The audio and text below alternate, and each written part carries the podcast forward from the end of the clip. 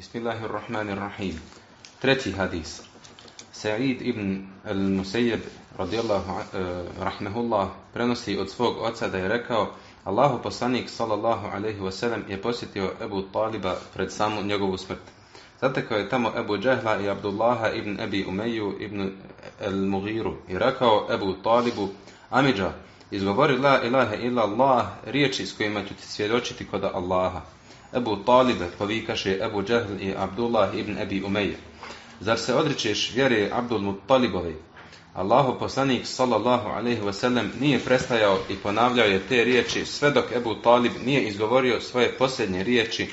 On ostaje pri Abdul Muttalibovoj vjeri i tako je odbio da kaže la ilaha illa Allah. Tako mi Allaha, reče tada Allahu poslanik sallallahu alaihi wasallam. Tražit ću oprost od Allaha za tebe sve dok mi se to ne zabrani. Pa je uzvišeni Allah objavio Vjerovjesniku i vjernicima nije dopušteno da mole oprost za mnogobožce, makar im bili i rod najbliži, kad im je jasno da će oni stanovnici džehennema biti.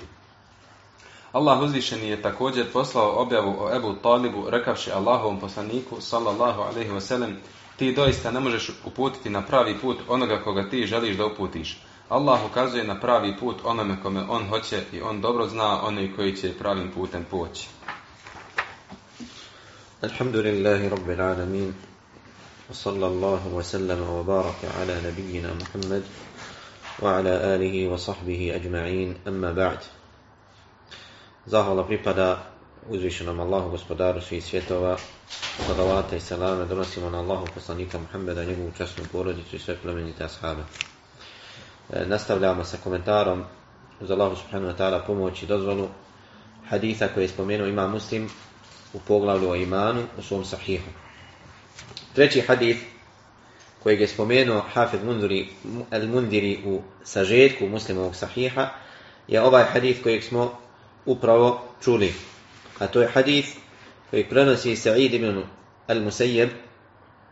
A Sa'id ibn al-Musayyib je poznati tabi'in. Uh, jedan od prvaka među tabi'inima.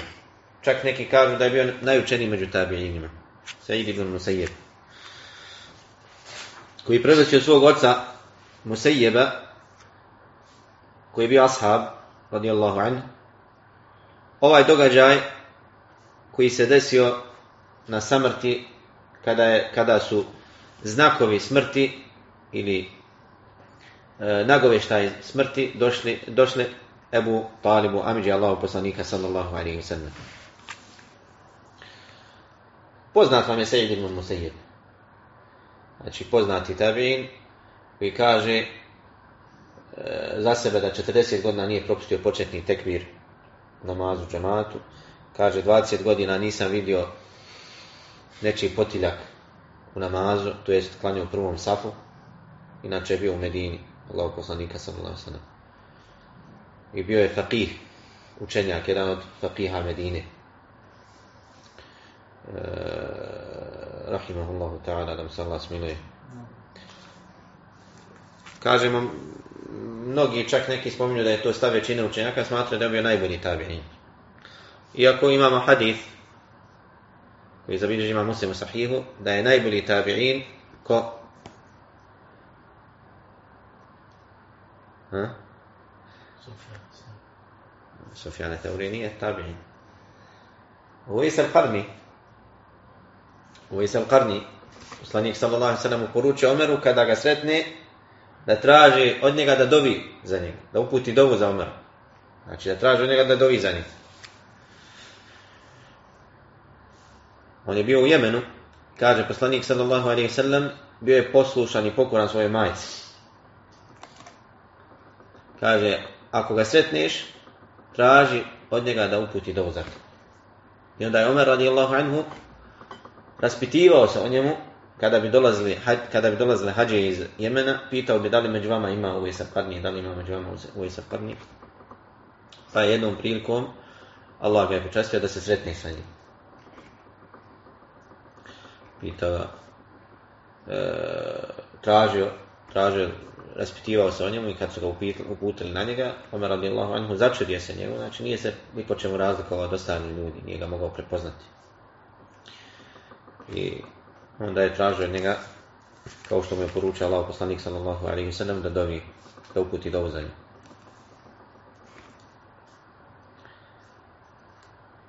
قال لما حضرت أبا طالب الوفاة جاءه رسول الله صلى الله عليه وسلم kaže kada je Ebu Talibu došla smrt to jest kada su mu došle smrtne muke znači još uvijek nije preselio na ahiret ali su mu došle smrtne muke.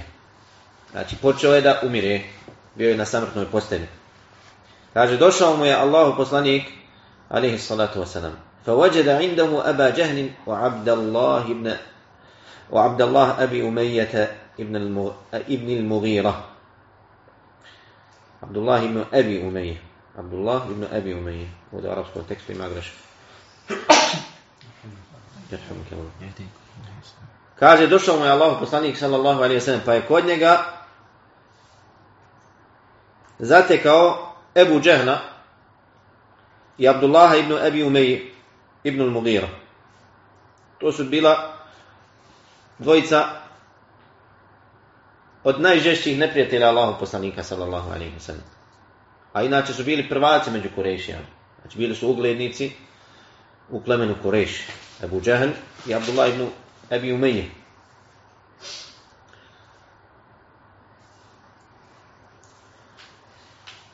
Pa ih je zatekao Allah poslanik sallallahu alejhi ve sellem kod svog amiđe, kod svog amiđe Ebu Taliba.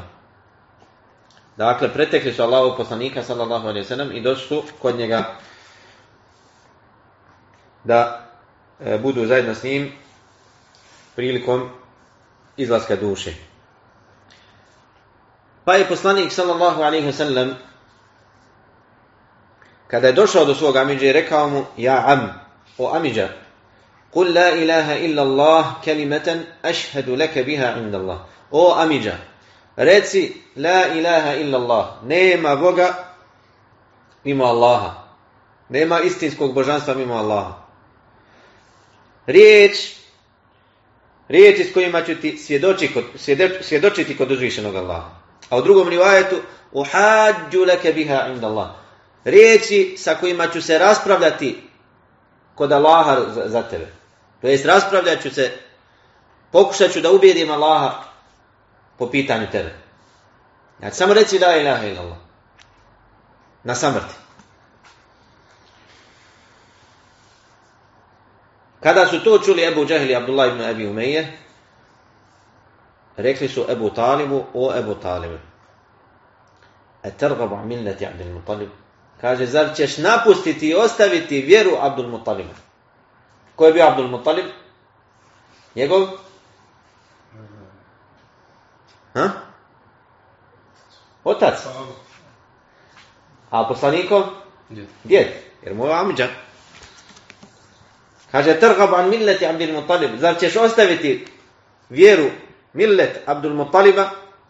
Jer su znali, ako kaže la ilaha illallah, da to znači odricanje mušličke vjere, odricanje od idola, od idolopoklonstva, od širka, od vjere koji su slijedili njihovi djedovi, pradjedovi, očevi. Znači, znali su značenje te riječi. Znali su, ako kaže la ilaha illallah, šta to za sobom povlači, šta znači njegovo izgovaranje la ilaha illallah. Pa mu zato kažu, e targaba millati Abdul Mutalib. Zar ćeš ostaviti vjeru Abdul Mutalibovu? Kaže, يَزَلْ رسول الله صلى الله عليه وسلم يعرضها عليه ويعيد له تلك المقالة.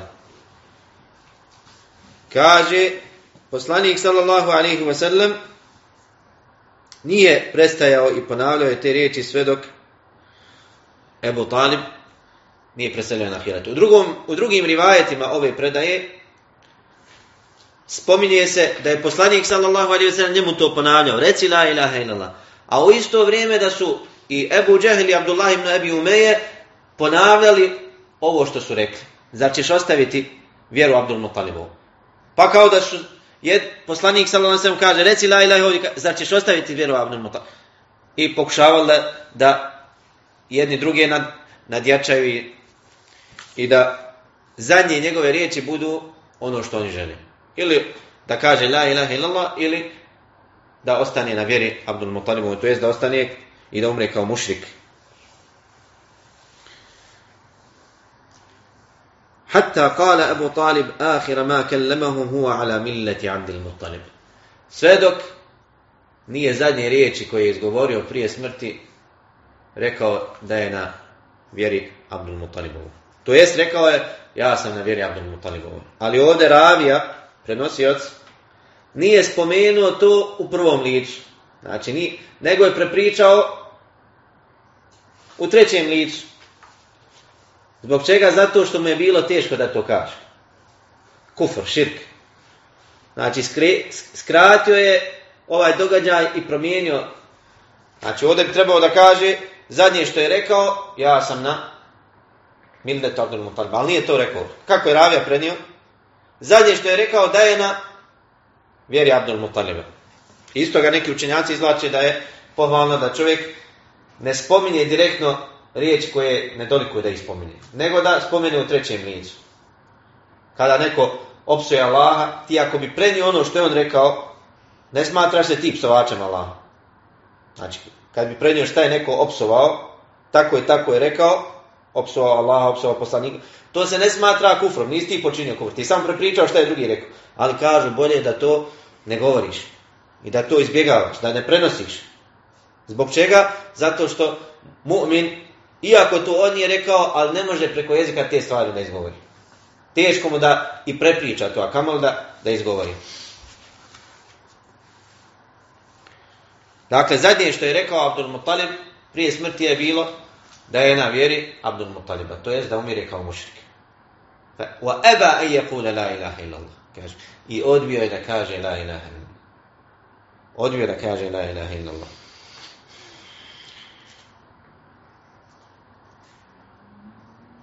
Vidimo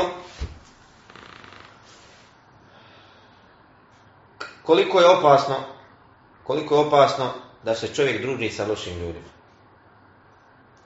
Šta je koštalo Ebu Taliba dženneta ili zbog čega je zaradio džahennem radi lošeg društva. Jer vjerujemo da je poslanik sallallahu alaihi bio sa njim sam na samrti da bi postoji velika vjerovatnoća da bi Ebu Talib i rekao la ilaha illallah. Jer je to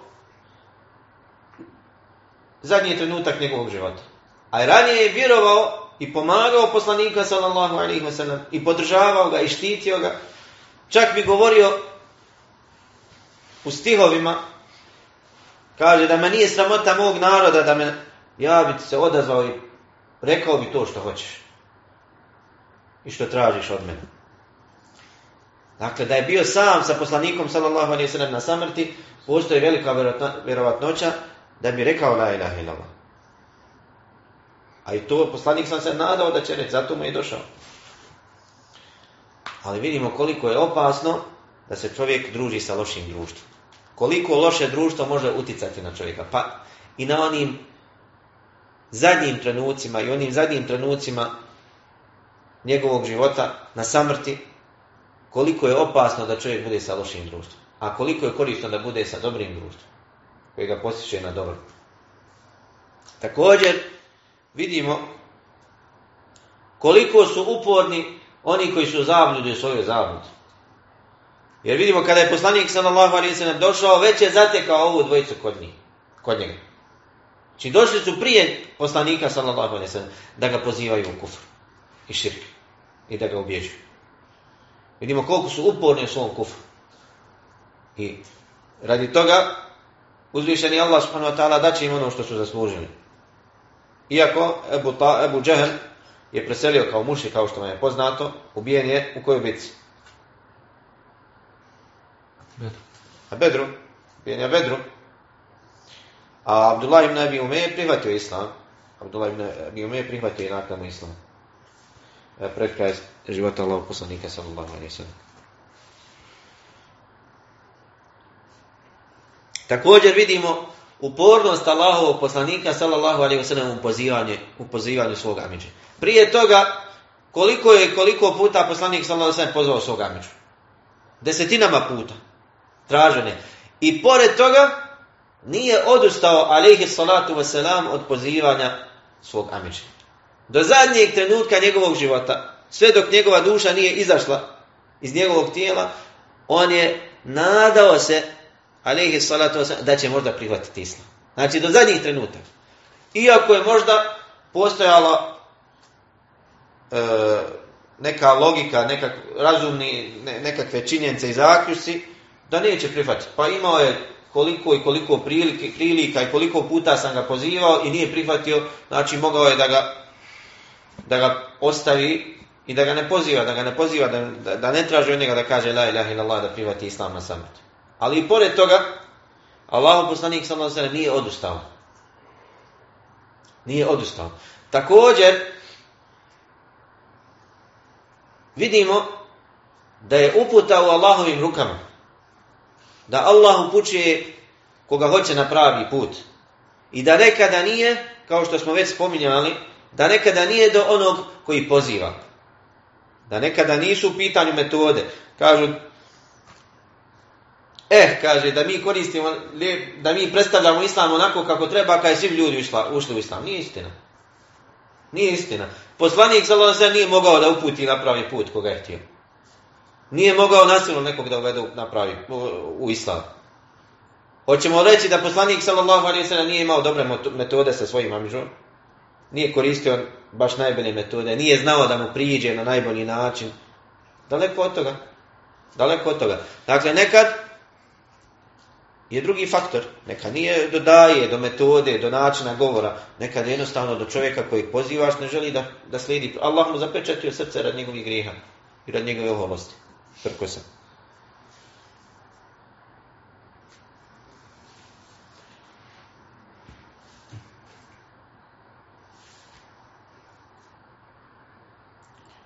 Isto tako poslanik sallallahu alejhi nije se zadovoljio jednom na samrtnom Reci la ilaha illallah, odbio da kaže, ne. Ponavljao mu sve dok nije izašla duša isti. Pa kaže, poslanik sallallahu ponavljao mu i tražio od njega sve dok, dok nije preselio. Dakle, nije odustao. Do zadnjeg trenutka nadao se potajno da će prihvatiti islam.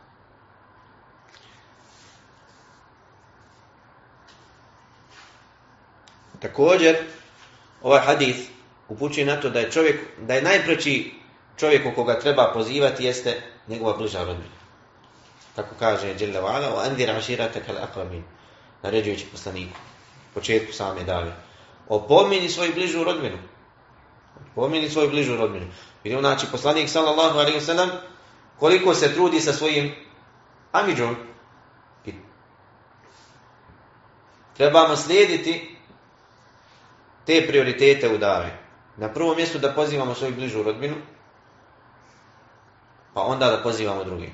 To ne znači da ćemo ostaviti pozivanje drugih, ne, ali da naš prioritet u davi budu oni koji su oko nas. Naša familija, uža, bliža, pa šira, pa naše komšije, komšinu, pa naš grad, naša država, pa onda na nivou ummeta. A ne kao što neki rade, neke grupacije u ovom ummetu, pa kažu idemo mi u davu. Pa iz Brazila dođu u Bosnu. Ili iz Britanije odu u Indiju. Ili odu, šta činite? Da. Pa što ne pozivate tamo narod kod vas? Ne, ne, ne treba, ne treba pozivati. Ne. Mi smo izašli na Allahovom putu 40 dana. Sjećam se jedne godine, došla je skupina mladića iz Francuske kod nas ovdje u Bosnu došli da pozivaju bošnjake na pravi put. Hajde, da vas Allah nagradi. Alhamdulillah. Na koji ćete način pozvati, pitam na koji ćete način pozvati naš narod? Kaže, pozvat ćemo ih. Pa dobro, znate li bosanski jezik? Kaže, ne znamo. Znate li engleski? Kaže, ne znamo. Razgovarao sam na arapski, na arapski sa njim. Pa arapski, a, malo pomalo, ne mogu ni arapski da, ne znam ni arapska, malo onaj, e, na bade. Pa koji znate jezika je francuski? Ja vala ne znam nikog da zna francuski ovdje. Možda jedan dvojica. I onda kad, kada sam im ja rekao, znači, ne ide da vi, vi obukli se skroz drugačije nego što je, što inače običaj da se kod nas ljudi oblače. Sami kao pojava su čudni. Rek, kada sam ih posavjetao da, da ne izlaze na ulicu, znači, evo, klanjajte malo i bate u džami, kad prođe četiri dana, vratite se kući, On se naljutili. Počeo da raspravljaju i neće da sa mnom pričaju. Pa jeste došli u davu ili niste, što mene ne pozivate? Dakle, ono što želim da kažem jeste da svi ovi belaje, sve ove devijacije se javljaju kada odstupimo od menheđa Allahog poslanika sallallahu alaihi sallam u davi. A jedan od najbitnijih principa u davi jeste da čovjek krene sa prioritetima. Da na prvom mjestu krene sa onima koji su njemu najbliži i najpreći da ih pozove. Jer je to emanet, to je obaveza. Da čovjek pozove prvo one koji su najbliži njemu. Pa, nikada, ne se, nikada se ne zna kada Allah subhanahu wa ta'ala može otvoriti njihovo srce. Ali nemoj odustajati. Pozivajte i druge. To je hajr. I ashabi su tako radili. Ali nemoj odustajati od svoje bliže rodmine. Znači, trudi se, nastoj da dostaviš do njih davu i da uspostaviš na njima dokaz. Pa onaj ko želi da vjeruje, neka vjeruje, onaj ko ne želi, Allah će ga pitati za njegovo nevjerstvo.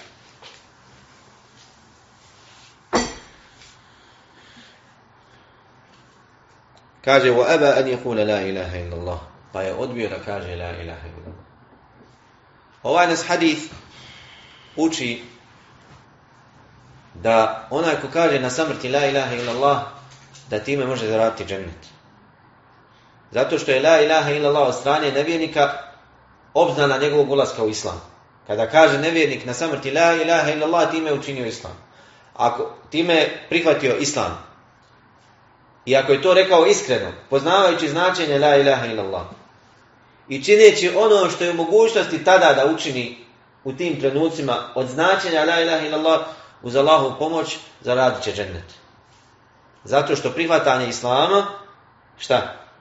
Briše ono što je bilo prije, prije toga. I vidimo kako je poslanik sallallahu alaihi wa sallam tražio od svog amiđe da kaže la ilaha illallah, pa makar i na samrti.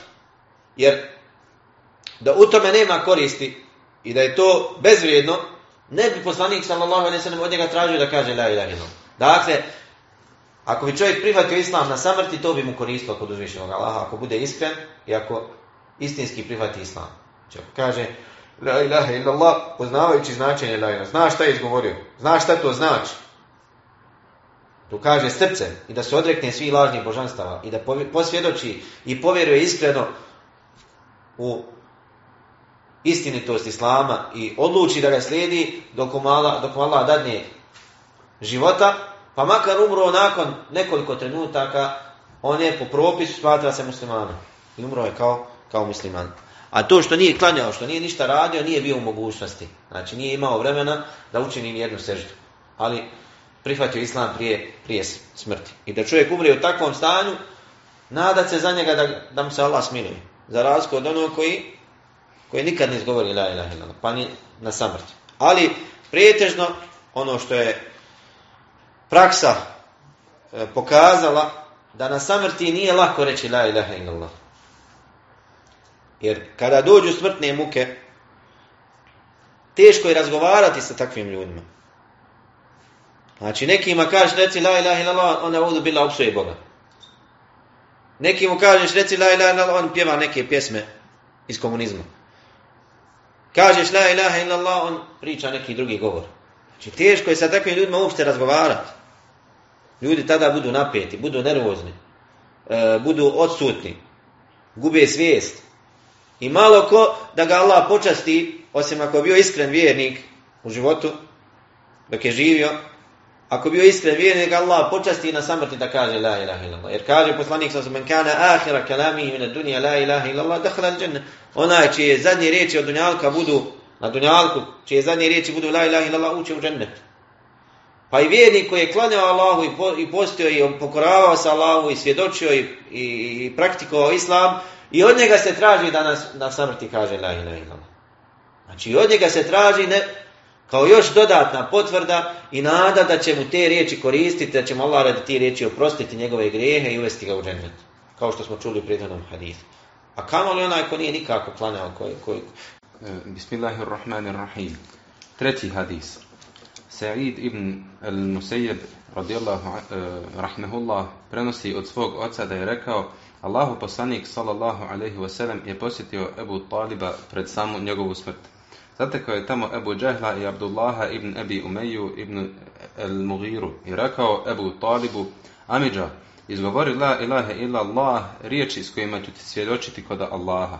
Ebu Talibe, povikaše Ebu Džehl i Abdullah ibn Ebi Umeje. Zar se odričeš vjere Abdul Muttalibovi?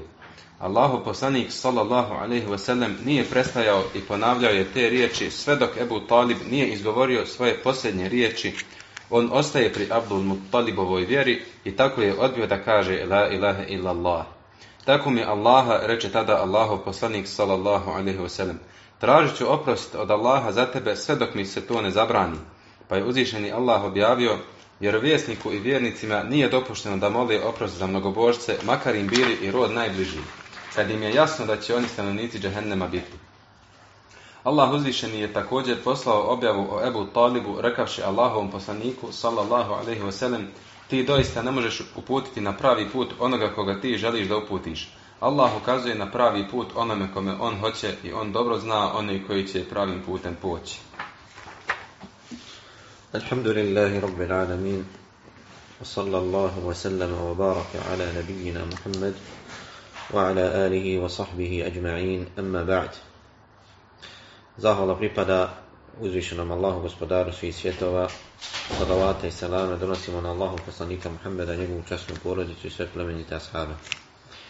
E, nastavljamo sa komentarom uz Allahu subhanahu wa ta'ala pomoć i dozvolu haditha koji je spomenuo ima muslim u poglavlju o imanu u svom sahihu. Treći hadith kojeg je spomenuo Hafid Mundiri, al-Mundiri u sažetku muslimovog sahiha, je ovaj hadith kojeg smo upravo čuli. A to je hadith kojeg prenosi Sa'id ibn al-Musayyib. A Sa'id ibn al-Musayyib je poznati tabi'in, uh, jedan od prvaka među tabi'inima. Čak neki kažu da je bio najučeniji među tabi'inima. Sa'id ibn Musayyib. Koji prenosi od svog oca Musejjeba, koji je bio ashab, radijallahu anhu, ovaj događaj koji se desio na samrti kada, je, kada su znakovi smrti ili e, nagoveštaj smrti došli, došli Ebu Talibu Amidži Allahu poslanika sallallahu alaihi wa sallam. Poznat vam je Sejid ibn Musejjeb. Znači poznati tabin koji kaže e, za sebe da 40 godina nije propustio početni tekvir namazu džematu. Kaže 20 godina nisam vidio nečiji potiljak u namazu, to jest klanio u prvom safu. Inače je bio u Medini, Allah poslanika sallallahu. I bio je faqih, učenjak, jedan od faqiha Medine. E, rahimahullahu ta'ala, da se Allah smiluje. Kažemo, mnogi čak neki spominju da je to stav većine učenjaka, smatraju da je bio najbolji tabi'in. Iako imamo hadith, koji zabilježi ima muslimu sahihu, da je najbolji tabi'in ko? Ha? Sufjane Teuri nije tabi'in. Uvijs Uvijs al-Qarni. Poslanik sallallahu sallam uporučio Omeru kada ga sretne, da traži od njega da dovi za njega, da uputi dovu za Omera. Znači da traži od njega da dovi za njega. On je bio u Jemenu, kaže poslanik sallallahu alaihi sallam, bio je poslušan i pokoran svoje majci. Kaže, ako ga sretneš, traži od njega da uputi dovu za njega. I onda je Omer radijallahu anhu raspitivao se o njemu kada bi dolazili, kada bi dolazili hađe iz Jemena, pitao bi da li među vama ima uvijek Qarni, da li ima među vama uvijek Qarni. Pa jednom prilikom Allah ga je počastio da se sretne sa njim. Pitao e, tražio, tražio, raspitivao se o njemu i kad su ga uputili na njega, Omer radijallahu anhu začudio se njemu, znači nije se ni po čemu razlikovao od ostalih ljudi, nije ga mogao prepoznati I onda je tražio njega, kao što mu je poručio Allah poslanik sallallahu alaihi sallam, da dovi, da uputi dovu za njim.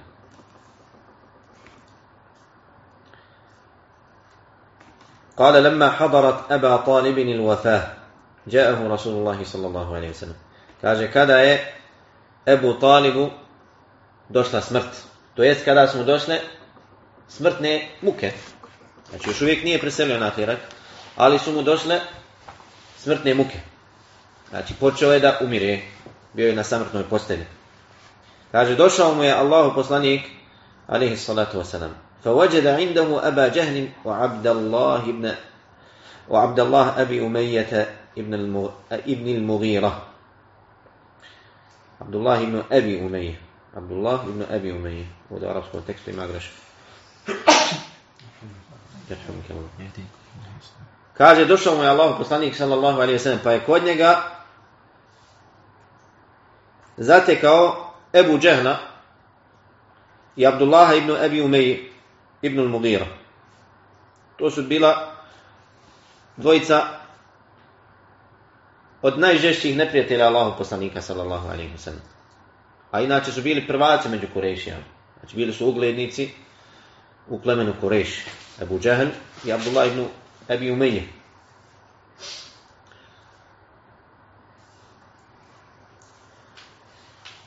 Pa ih je zatekao Allah poslanik sallallahu alaihi sallam kod svog amiđe, kod svog amiđe Ebu Taliba. Dakle, pretekli su Allahu poslanika sallallahu alaihi sallam i došli su kod njega da e, budu zajedno s njim prilikom izlaska duše. Pa je poslanik sallallahu alaihi wasallam kada je došao do svog amidža i rekao mu Ja am, o amidža, Kul la ilaha illa Allah kelimeten ašhedu leke biha inda Allah.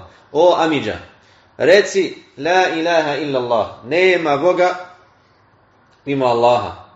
Nema istinskog božanstva mimo Allaha. Riječ riječi s kojima ću ti kod, svjedočiti kod uzvišenog Allaha. A u drugom rivajetu, uhađu leke biha inda Allah.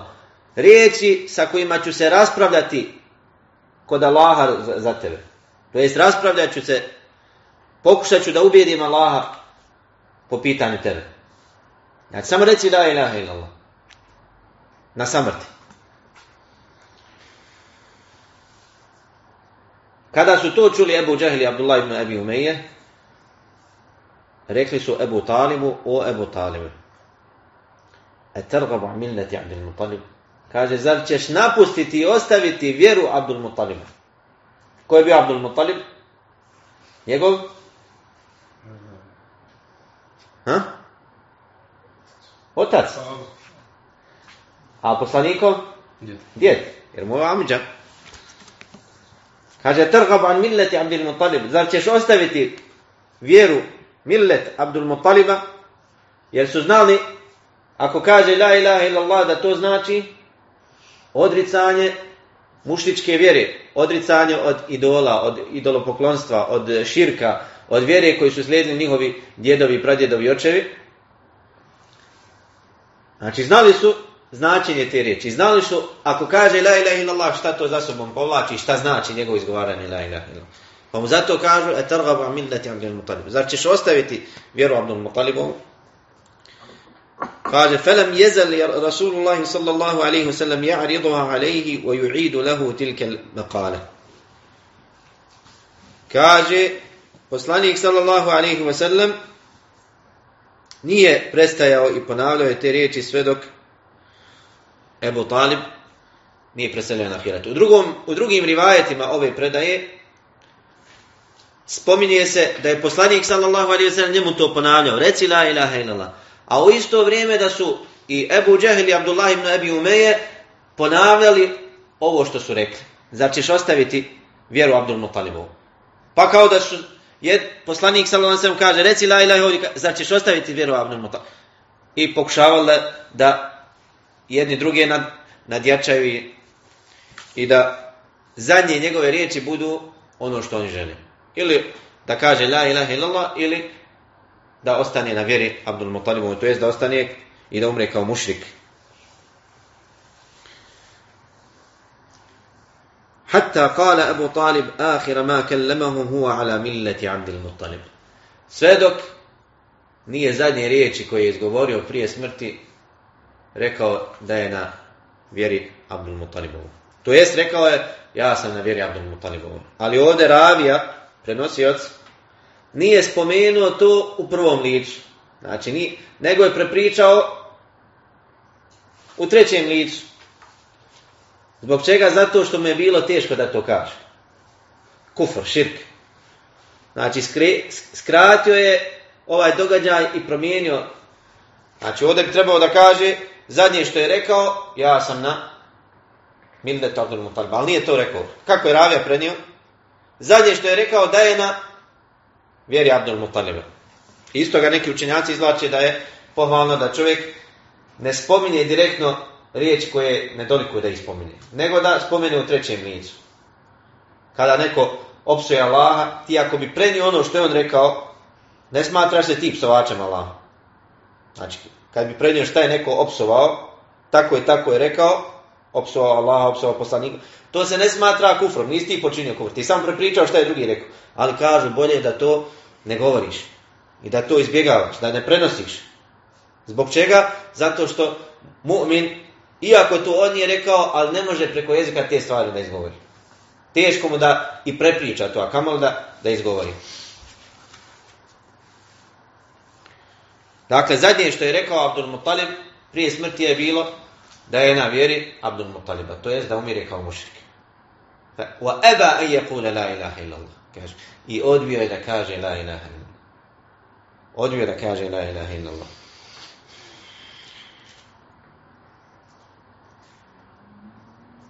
Vidimo koliko je opasno koliko je opasno da se čovjek druži sa lošim ljudima. Šta je koštalo Ebu Taliba dženneta ili zbog čega je zaradio džehennem radi lošeg društva. Jer vjerujemo da je poslanik sallallahu alaihi wa sallam bio sa njim sam na samrti da bi postoji velika vjerovatnoća da bi Ebu Talib i rekao la ilaha illallah. Jer je to zadnji trenutak njegovog života. A ranije je vjerovao i pomagao poslanika sallallahu alaihi wasallam i podržavao ga i štitio ga. Čak bi govorio u stihovima kaže da me nije sramota mog naroda da me ja bi se odazvao i rekao bi to što hoćeš i što tražiš od mene. Dakle, da je bio sam sa poslanikom sallallahu alaihi sallam na samrti, postoji velika vjerovatnoća da bi rekao la ilaha illallah. A i to poslanik sam se nadao da će reći, zato mu je došao. Ali vidimo koliko je opasno da se čovjek druži sa lošim društvom. Koliko loše društvo može uticati na čovjeka. Pa i na onim zadnjim trenucima i onim zadnjim trenucima njegovog života na samrti, koliko je opasno da čovjek bude sa lošim društvom. A koliko je korisno da bude sa dobrim društvom, koji ga posjeće na dobro. Također, vidimo koliko su uporni oni koji su zabludi u svojoj zabludi. Jer vidimo kada je poslanik sallallahu alejhi ve došao, već je zatekao ovu dvojicu kod njih, kod njega. Znači došli su prije poslanika sallallahu alejhi ve da ga pozivaju u kufr i širk i da ga ubježuju. Vidimo koliko su uporni u svom kufru. I radi toga uzvišeni Allah subhanahu wa ta'ala daće im ono što su zaslužili. Iako Ebu, Ta, Ebu Džehl je preselio kao muši, kao što vam je poznato, ubijen je u kojoj? Bedru. A Bedru. Ubijen je Bedru. A Abdullah ibn Abi Ume je prihvatio islam. Abdullah ibn Abi Ume je prihvatio nakon islam. E, pred kraj života Allahog poslanika sallallahu alaihi sallam. Također vidimo upornost Allahovog poslanika sallallahu alejhi ve sellem u pozivanju u pozivanju svog amidža. Prije toga koliko je koliko puta poslanik sallallahu alejhi ve sellem pozvao svog amidžu? Desetinama puta. Tražene. I pored toga nije odustao alejhi salatu ve selam od pozivanja svog amidža. Do zadnjeg trenutka njegovog života, sve dok njegova duša nije izašla iz njegovog tijela, on je nadao se alaihi salatu da će možda prihvatiti islam. Znači do zadnjih trenutak. Iako je možda postojala e, neka logika, nekak, razumni, nekakve činjenice i zaključci, da neće prihvatiti. Pa imao je koliko i koliko prilike, prilika i koliko puta sam ga pozivao i nije prihvatio, znači mogao je da ga, da ga ostavi i da ga ne poziva, da ga ne poziva, da, da, ne traži od njega da kaže la ilaha illallah da prihvati islam na samot. Ali i pored toga, Allah poslanik sallallahu nije odustao. Nije odustao. Također, vidimo da je uputa u Allahovim rukama. Da Allah upućuje koga hoće na pravi put. I da nekada nije, kao što smo već spominjali, da nekada nije do onog koji poziva. Da nekada nisu u pitanju metode. Kažu, eh, kaže, da mi koristimo, da mi predstavljamo islam onako kako treba, kada svi ljudi ušli u islam. Nije istina. Nije istina. Poslanik sallallahu nije mogao da uputi na pravi put koga je htio. Nije mogao nasilno nekog da uvede na pravi u islam.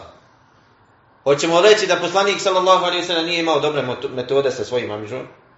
Nije koristio baš najbolje metode, nije znao da mu priđe na najbolji način. Daleko od toga. Daleko od toga. Dakle, nekad je drugi faktor. Neka nije do daje, do metode, do načina govora. Nekad jednostavno do čovjeka koji pozivaš ne želi da, da slijedi. Allah mu zapečatio srce rad njegovih grijeha i rad njegove oholosti. Prko se.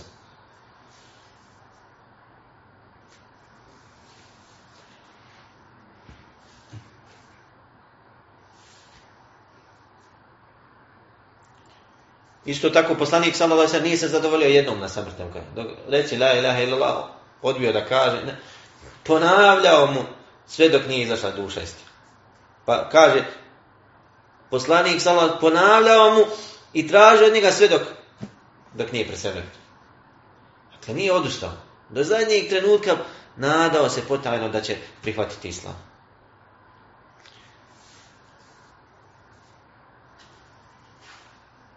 Također, ovaj hadith upućuje na to da je čovjek, da je najpreći čovjeku koga treba pozivati jeste njegova bliža rodbina.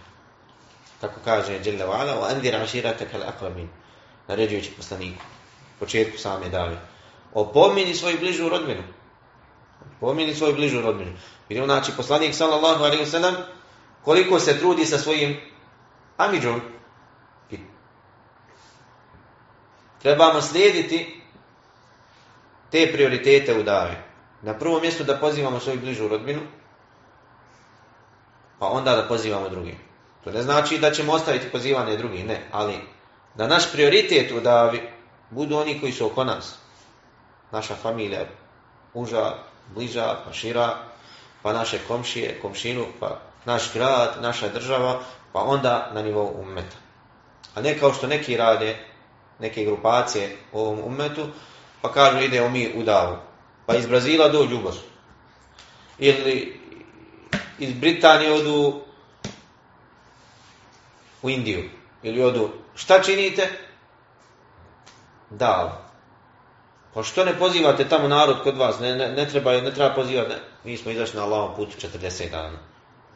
Sjećam se jedne godine, došla je skupina mladića iz Francuske kod nas ovdje u Bosnu došli da pozivaju bošnjake na pravi put. Hajr, da vas Allah nagradi. Alhamdulillah. Na koji ćete način pozvati, pitam na koji ćete način pozvati naš narod? Kaže, pozvat ćemo ih. Pa dobro, znate li bosanski jezik? Kaže, ne znamo. Znate li engleski? Kaže, ne znamo. Razgovarao sam na arapski, na arapski sa njim.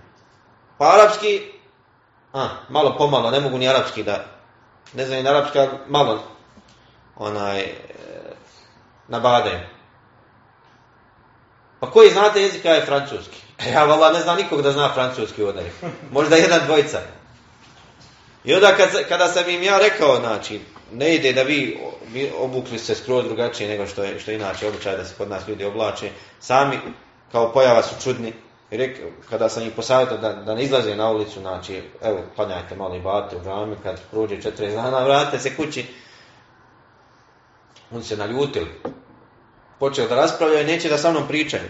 Pa jeste došli u davu ili niste, što mene ne pozivate? Dakle, ono što želim da kažem jeste da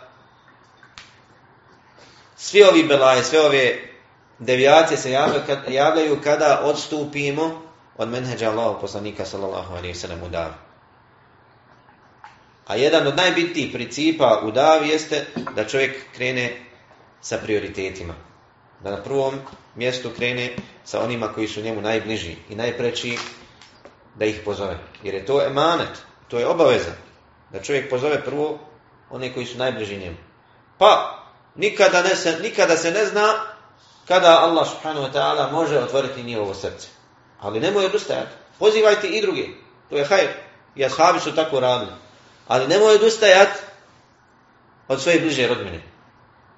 Znači, trudi se, nastoj da dostaviš do njih davu i da uspostaviš nad njima dokaz. Pa onaj ko želi da vjeruje, neka vjeruje, onaj ko ne želi, Allah će ga pitati za njegovo nevjerstvo.